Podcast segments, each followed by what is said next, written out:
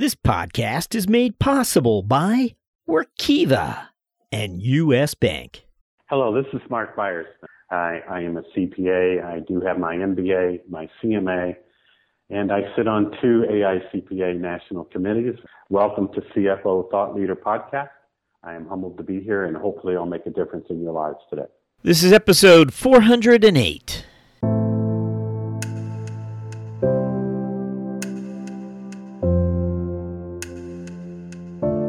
Privately held and closely held companies are not in the business of maximizing the bottom line to pay a lot of taxes. So there's a lot of things that go on in privately held companies uh, that are different. They may have a wife on the payroll who never sees the front door and a variety of other things that take place that are rather typical in a lot of privately held businesses. The M&A world is not the world for inexperience. Enterprise is EBITDA times market multiple. So anytime you make a mistake uh, in the, uh, driving negative cash flow, it's really that market of multiple uh, is applied against that mistake, which can yield to a huge amount of money. For me, in this situation where acquisitions are so important, we're really looking for those areas, I'll call them the financial ops part of our business, to really be a contributor to the, the efficiencies that we're able to get out of doing acquisitions.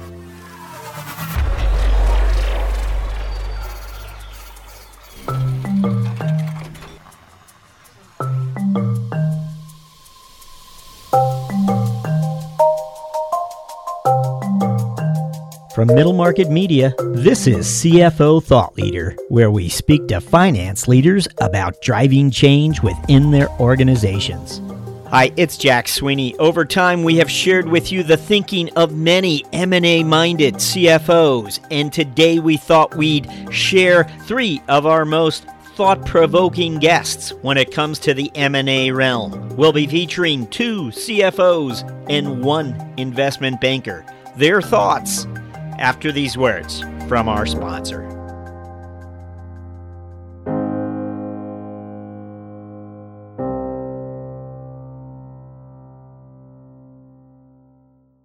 Workiva transforms the way people work through connected reporting and compliance. The facts are a majority of senior accounting and finance professionals say their financial reporting involves a huge amount of manual work and is inherently error prone, leading to risk. Risk that's intensified by new business complexities and the changing business climate. Link data elements, numbers, narrative, and calculations together everywhere you use them. When you change data at the source, it's changed at the destination. Gaining trust in your data and processes is that simple. Join over 3,500 customers who enjoy the benefits of using Workiva by connecting their organizations from record to report. Visit workiva.com slash CFO.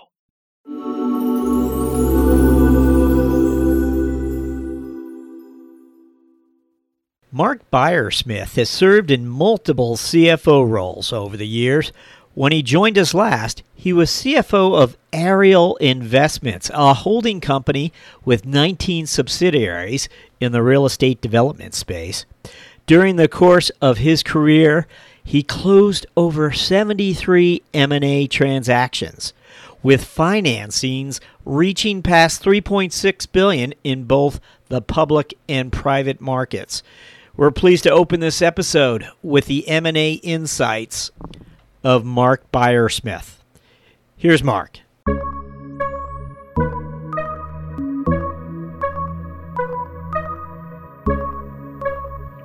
I think one of the strategic advantages that our audience has in the business world was taught to us by Warren Buffett. Uh, he was once asked if he could do anything over again, what would he do differently? And his answer was to study the language of business, which is accounting. Because it, the more you know that language, the more you know business. And let me give you a, a wow moment uh, in, with that lesson. I was involved in a transaction and um, the way transactions typically work academically, if if it's set up correctly, is you have the purchase price, which is subsequently adjusted after closing for what is called a purchase price adjustment, designed to set the working capital ratio correctly for the ongoing enterprise to avoid the seller run, making a run on cash and diluting the working capital the way that's managed in a transaction is through what is called a purchase price adjustment. More a colloquial term is the PPA. Well, in one transaction, um, because of the understanding of current assets and current liabilities and what that means, uh, technically, I was able to bring to the transaction a $10.2 million adjustment uh, post closing. Uh, that was a material part of the uh, actual sale proceeds that were turned over.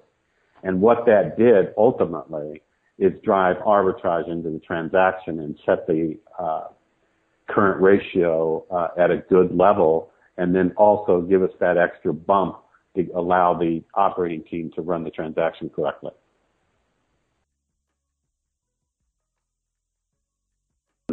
Mr. Jack Kent Cooke, who most of your audience would know as the former owner of the LA Daily Times, the Washington Redskins. Um, he was by far uh, the greatest M&A person that I have ever ran across. Um, he had a situation where he was negotiating with us, and we were at the firm level. He was selling uh, Cooke Media to us, and his transaction uh, negotiating skill was something that I have never forgot. Um, the first and foremost lesson is the importance of fatigue to the transaction.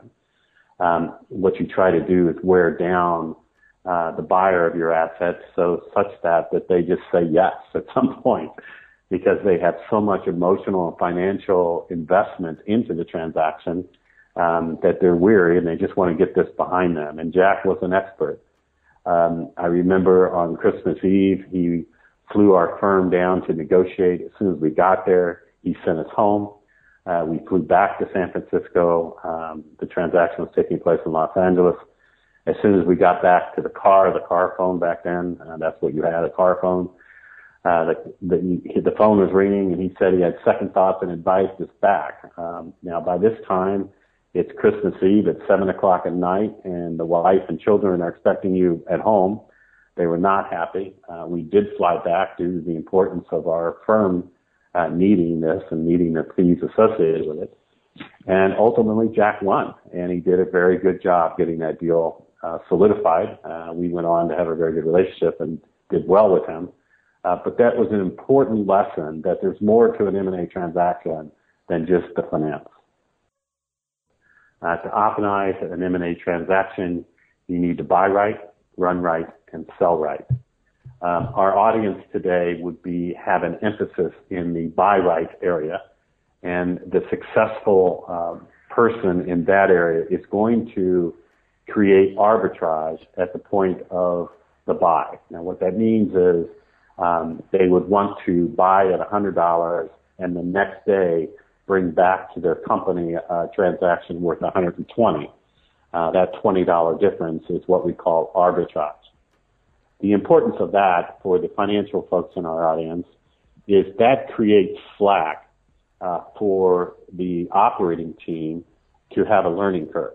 Uh, as they bring on the new company, they're going to make mistakes, and you want to have enough arbitrage to allow that to occur and still have a viable transaction at the point of selling that entity. The first thing is to realize that the M&A world is not the world for inexperience. Um, it's not for the CFO's team to go out and do an M&A transaction. They should clearly hire experts in the field. Uh, if you don't, you're going to be beat, and there's a lot of money at stake. What do we mean by that? Well, uh, as your audience knows, enterprise is EBITDA times market multiple. So anytime you make a mistake uh, in the, uh, driving negative cash flow, it's really that market of multiple uh, is applied against that mistake, which can yield to a huge amount of money. The second lesson is to take that formula and try to improve upon it during the run right stage. It is very important that the operating cash flow for that transaction grow during the course of ownership. Uh, let me give you a classic example. Um, when my employees might come into my office and they ask for a thousand dollar raise, well, it's really not a thousand dollar raise. Uh, the impact on our company is a thousand dollars times a multiplier. Um, for instance, smokestack industries would have a multiplier these days between four and a half and six. So that thousand dollar raise is really anywhere from forty five hundred to six thousand dollar raise as its impact in the enterprise. Um, it is very important that during the exercise that the CFO watch that OCF and make sure it grows.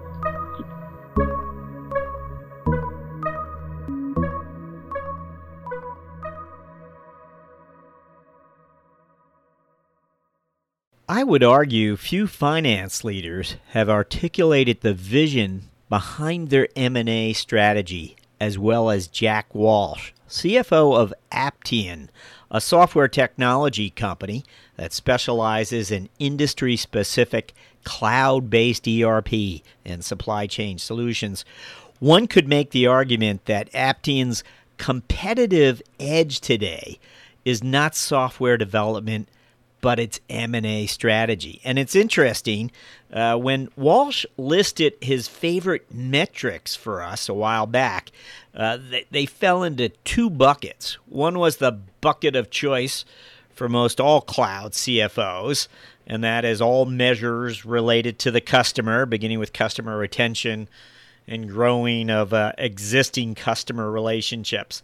But the second bucket were measures related to the business case of Aptean's acquisitions and uh, whether they were achieving uh, the desired cost synergies. And uh, you want to make note of the careful emphasis Walsh places on the fact that Aptean is not just looking to measure what costs are being taken out, uh, but it's trying to measure how Aptean's best practices are being adopted. Here's Jack Walsh.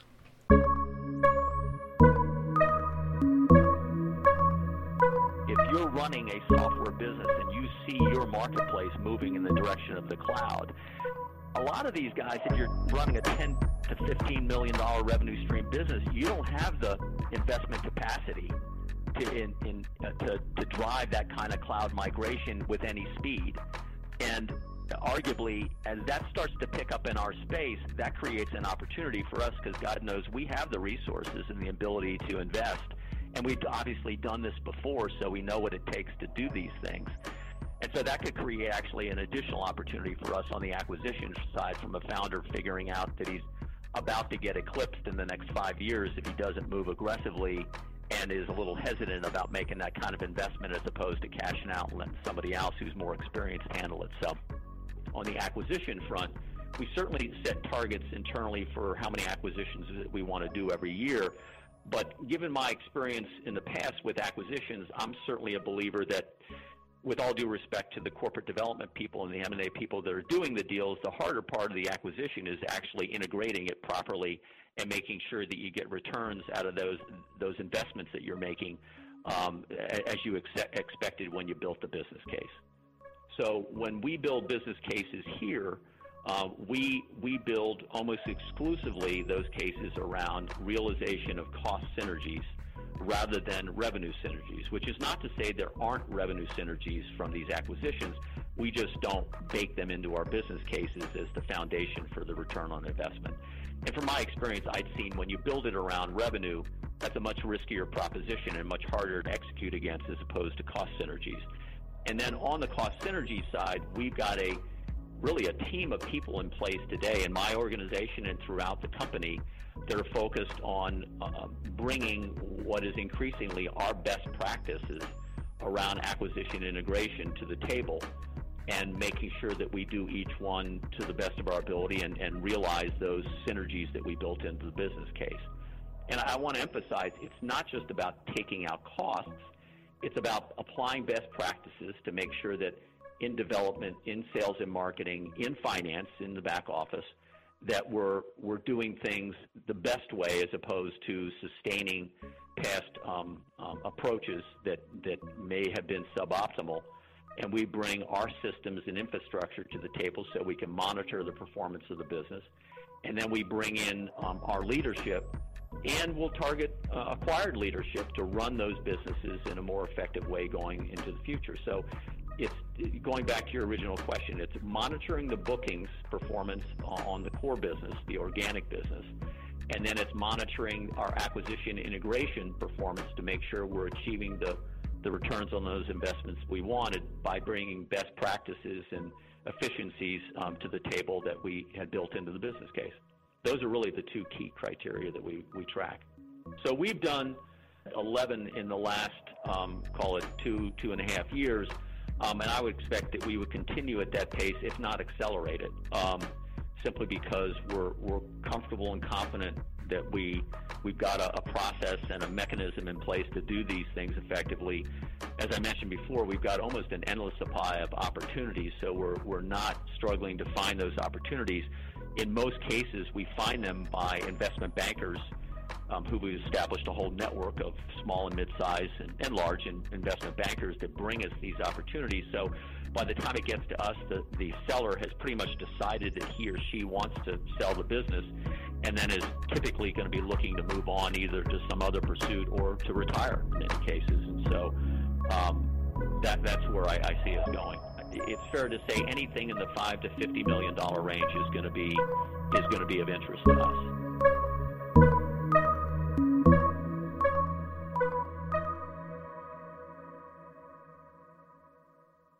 Thought leader listeners, our next M&A thought leader is an investment banker who shares what he believes every CFO needs to know when it comes to M&A. After these words from our sponsor. You want smart, clear, and honest guidance to help you meet the financial goals of your middle market business. With US Bank, you have a partner who will help you find the right solutions to help your organization reduce payment costs, enhance control, improve cash flow, and expand your spend visibility. US Bank's dedication to making ethical decisions and doing the right thing is at the heart of what they do, and their efforts haven't gone unnoticed. They've been named a 2017 World's Most Ethical Company for the third consecutive year by the Ethisphere Institute. To learn more, visit uspayment.com slash middle market.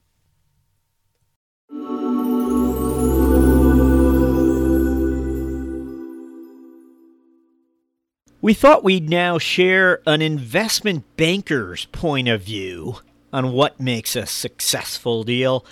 David Mahmood founded and built Allegiance Capital of Dallas, Texas. It's an M&A investment firm that's been focused on the mid-sized privately held market since 1998. David shared some wonderful insights with us a while back when it comes to uh, selling a, a family-owned company uh, or a privately held firm. Without question, whatever David shares has value. Here he is.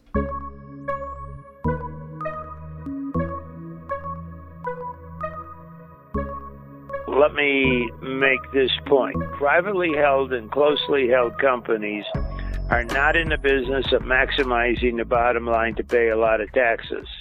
The net result is they spend a lot of time, many times over 20, 30 years, mitigating the effect of the bottom line. But when you go to sell a company, you want to maximize the bottom line. So I'm in a circumstance many times uh, working on what I call ad backs to really help people uh, maximize the return when they get ready to sell. So there's a lot of things that go on in privately held companies uh, that are different. They may have a wife on the payroll who never sees the front door and a variety of other things that take place that are rather typical in a lot of privately held businesses.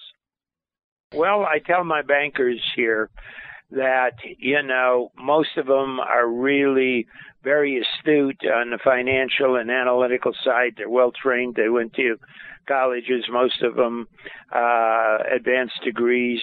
But I always forewarn them that uh, a degree in psychology is necessary when you're working in the lower middle market and middle market because you're working with owners, entrepreneurs, families, functional and dysfunctional.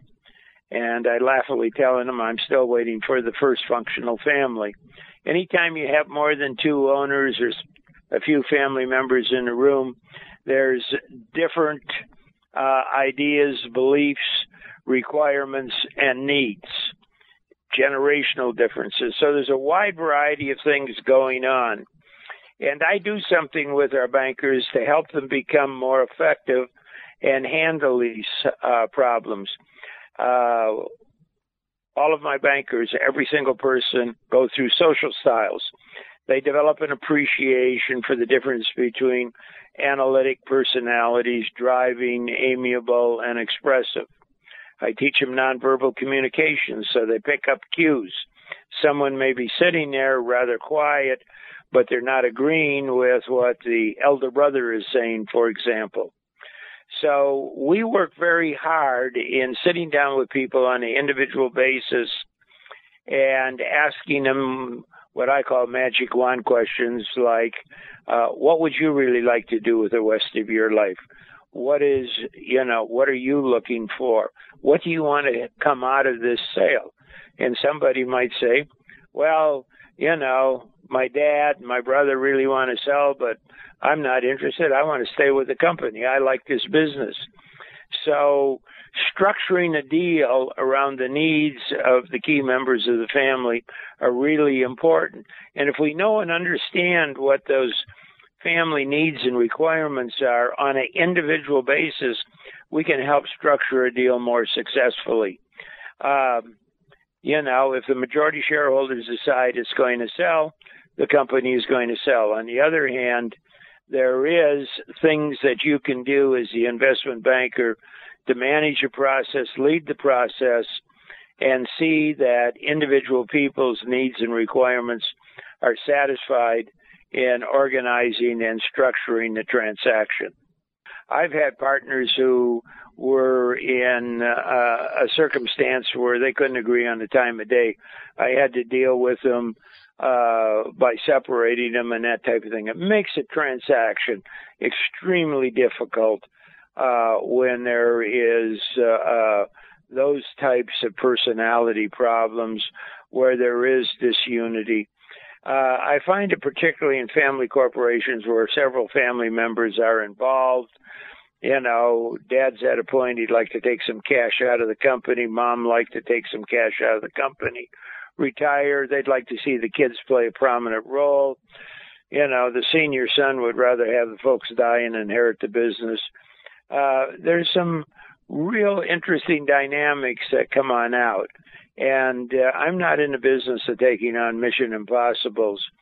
So I look for uh, families, and I will share with them many times you need to sit down and decide as a family what's in your own best self interest.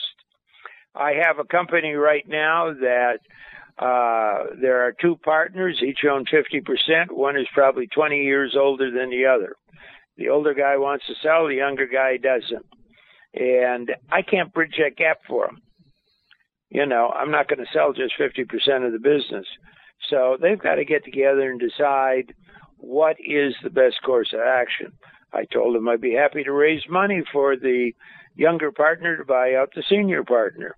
There are a variety of things we can do, but the senior partner has been making the decisions for many years because he is a senior partner. He brought in the younger guy, but now they're at a crossroads and they have to sit down and agree on the best course of action.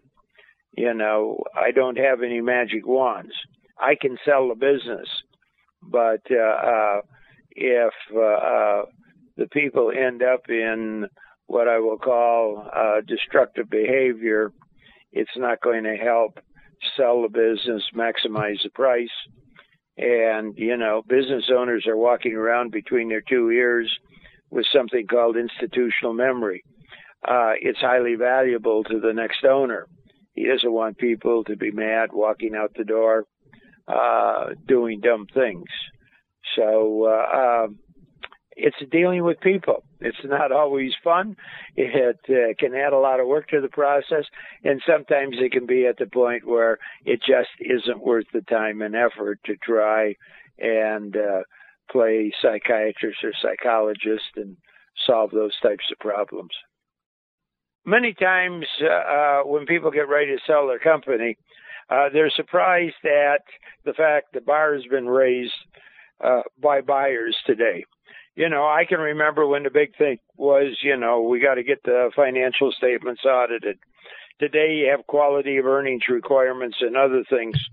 So the net result is is that the bar has been raised considerably. The due diligence is, uh, shall we say, over the years improved and refined and uh, uh, taken to a much higher level. Uh, no buyer wants to make a mistake, and the net result is is their due diligence is stretched out by a considerable degree. Uh, I mean, I can remember selling a company one time. I sold it in six weeks. You know, today I'm darn lucky if I can get a deal done in six to nine months. So a large part of that time a typical acquirer will look for 90 days, three months today, just to do his due diligence and satisfy himself. Uh, as a result, when we get in, when we see that the books are poorly kept, it's not uh, at a level that is uh, would be acceptable. One of the other things we tell uh, uh, our sellers also is that if you can't respond quickly to due diligence questions, if you don't have the information readily available, you're not going to look like you're very well managed, organized, or run. So many times before we take a company to market, we get it organized, cleaned up, get the audit trails in place, and we hire companies that have, in effect, a rent a CFO to come on in. And I have a rather significant uh, oil field service company. I had uh, over 100 million in revenue, um, extremely profitable, seven different divisions. Uh, I've had a rent a CFO in there for several months because while they had more than a bookkeeper, the person was overwhelmed with all of the requirements, all of the work, all of the needs uh, that would come with an acquirer. So putting somebody in there on a temporary basis is really important. And many times we bring people in and uh, they're of a much higher caliber, better educated, have more background and experience, and the net result is is the companies end up hiring them on a permanent basis.